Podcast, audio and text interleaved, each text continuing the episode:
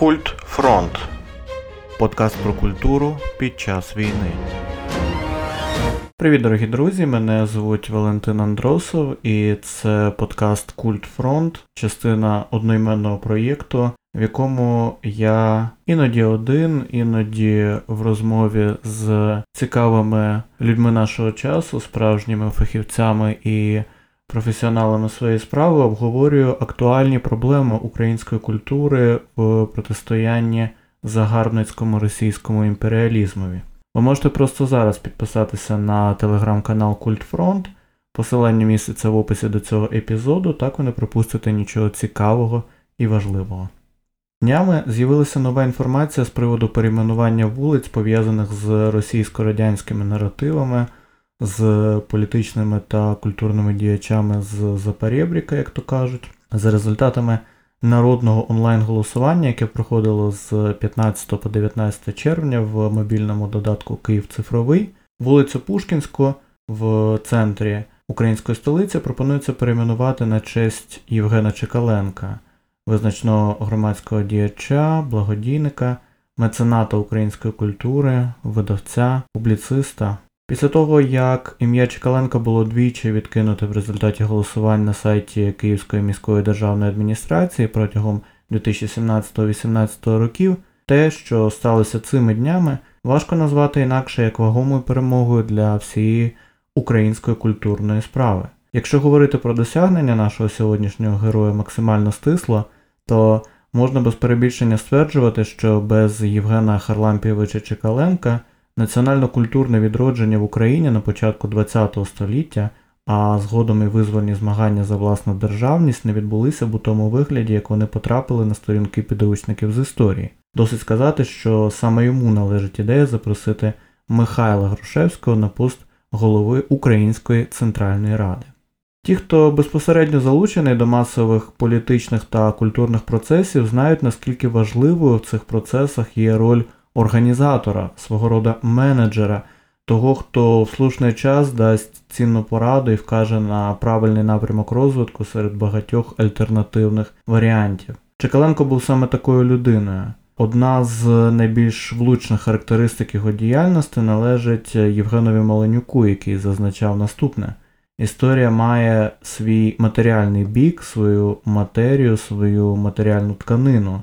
І ту матеріальну тканину ткали Семеренки, Милорадовичівни, Леонтовичі, а в першу чергу і як головний керівник того ткацтва, той головний ткач на протязі довгих-довгих десятиліть, ткач, що був ніби ціле життя за лаштунками, в тіні, безіменно, без претензії на місце в історії, це був Євген Чекаленко.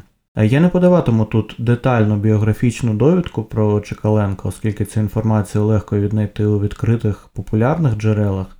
Мені скоріше йдеться про те, щоб в загальних рисах змалювати портрет е, незаслужено забутого видатного діяча, а також спонукати уважного слухача подумати, чому вже у незалежній Україні його спадок настільки повільно повертається в простір громадського вшанування. Втім, без е, стислого біографічного нарису навряд чи можна обійтися. Е, Євген Чекаленко народився на південному Поділлі, яке нині входить до складу Одеської області. Він був спадковим землевласником з давнього козацького роду, а також успішним агрономом, якому після завершення формальної освіти в Єлисаветграді, нині Кропивницький, і виключення за політичним обвинуваченням з Харківського університету вдалося перейняти від померлого батька господарювання в родинному маєтку, запровадити прогресивні європейські методи ведення сільського господарства і навіть популяризувати їх у п'ятитомній енциклопедії розмови про сільське хазяйство, що виходила друком в Одесі та Петербурзі. Будучи успішним підприємцем, Чекаленко наприкінці 19 століття розширив межі своїх землеволодінь, до яких у 1899 році приєднався маєток у селі Кононівка на Полтавщині. Сам господар на той момент проживав спочатку в Одесі, згодом перебрався до Києва, де в 1904 році оселився у власному будинку на Мар'їнсько-Благовіщенській вулиці. Сьогодні це вулиця Саксаганського. І Там він прожив аж до вимушеного від'їзду з окупованої більшовиками української столиці у 1919 році. У цей період про нього все більше говорять як про громадського діяча. Зрештою, сталося те, про що він сам згодом написав у спогадах, проживаючи значну частину року в Одесі, виключно серед членів української громади, людей ідейних і буваючи часто у громадських справах у Києві. Я все більше втягався в український визвольний рух і нарешті захопився ним усією душею. У мене вже впав інтерес до свого господарства, я все менше і менше уділяв йому часу і уваги, і вже дивився на нього тільки як на джерело, з якого я черпав ресурси на прожиток та на громадські потреби. Це цитата з Чекаленка. Першого досвіду в ролі мецената Євген Харлампійович набув іще в рідних перешорах на Одещині, звідки зав'язав листування з Іллею Рєпіним, переконуючи того стати творцем української історії у фарбах на зразок поляка Яна Матейка, а також профінансувавши видання праць професійного історика та белетриста Данила Мордовця українською мовою. Він також виділив чималу суму на будівництво у Львові, який тоді входив до складу Австро-Угорської імперії, академічного дому, гуртожитку для студентів із Надніпрянської України. Ця будівля збереглася до наших днів, вона знаходиться по вулиці Коцюбинського, 21. Сьогодні в ній розташовані навчальні корпуси Академії друкарства. На фасаді будинку висить пам'ятна таблиця Євгенові Чекаленко, основному меценатові академічного дому. Однак справжнім центром тяжіння для першорядних українських інтелектуалів, які потребували меценатської та організаційної підтримки своїх зусиль, стала Чекаленкова Кононівка. У різні роки туди приїздили Микола Лисенко, Сергій Єфремов, Михайло Старицький, Володимир Виниченко та багато інших визначних діячів. Для них маєток Чекаленка став місцем зустрічей, однодумців, довірливих розмов, відпочинку, творчості. Саме тут кілька разів е, гостював Михайло Коцюбинський, який 1908 року присвятив Кононівським полям свій маленький прозовий шедевр Інтермеца. Тут ставилися домашні спектаклі, що збирали велику глядацьку аудиторію. А господар маєтку продовжував свої соціально-педагогічні експерименти, привчаючи селян господарювати за допомогою прогресивних методик, по суті, намагаючись сформувати з них той середній клас, на який він покладатиме надії і в часи власне української революції. Він також проводив успішні перемовини з письменником, педагогом і громадським діячем Борисом Грінченком про упорядкування останнім зібраного словникового матеріалу у книжкове видання. Листування Чекаленка з Грінченком, який на тоді мешкав у Чернігові, завершились згодою Бориса Грінченка на упорядкування першого словаря української мови, який вийшов в 1907-9 роках у чотирьох томах у Києві. На запрошення Чекаленка родина Гринченків переїхала до Києва, оселившись спочатку в його ж київському будинку. З переїздом до Києва Євген Чекаленко долучається також до друкованого органу старої київської громади, часопису Київська старіна, входить до його редакційного комітету, потім очолює белетристичний відділ і перетворює його на український орган. Згодом участь у цьому виданні привела його до думки про необхідність формування постійної національної платформи для висловлення українцями поглядів на ключові питання суспільно-політичного і громадського життя. Такою платформою стала щоденна газета Рада, яка виходила в Києві протягом 1906-14 років, аж до закриття її царським російським урядом напередодні Першої світової війни. Євген Чекаленко став натхненником цієї української газети та організатором її видавничого життя. Рада від початку свого існування була збитковою у фінансовому плані справою, оскільки потенційні передплатники вельми неохоче надавали гроші для газети, що вважалася неблагонадійною в очах імперського уряду. Хронічні дефіцити видання Чекаленко покривав із власних коштів. Любити Україну треба не тільки до глибини душі, а й до глибини кишені. Ці афористичні слова, які він любив повторювати, стали зрештою його внутрішнім імперативом. Виклики Першої світової війни, яка обернулася розпадом Російської та Австро-Угорської імперії, а українцям серед інших так званих неісторичних народів тодішньої Європи подарувала шанс на повномасштабне національно-культурне відродження. Ці виклики потребували рішучих дій та сміливих рішень. Одне з таких рішень належить саме Євгенові Харлампійовичу Чекаленко, який був серед ініціаторів скликання в Києві Української центральної ради, а також закликав Михайла Грушевського повернутися з охопленої лютневою революцією Москви, де той провадив активну наукову та громадську діяльність і, зрештою, очолити Центральну Раду.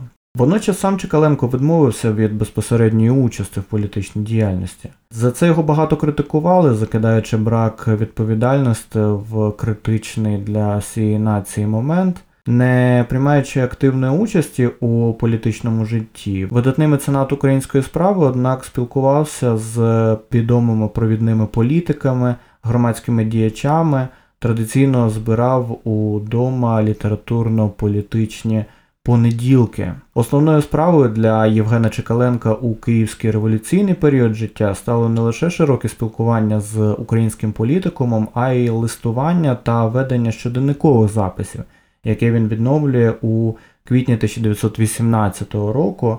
І за матеріалами цих унікальних джерел вдається простежити ставлення автора до політичних сил, до української влади, окремих її представників, провідників е, Михайла Грушевського, Павла Скоропадського, Володимира Вениченка, Симона Петлюри. Ми також бачимо еволюцію поглядів Чекаленка на кожного політика.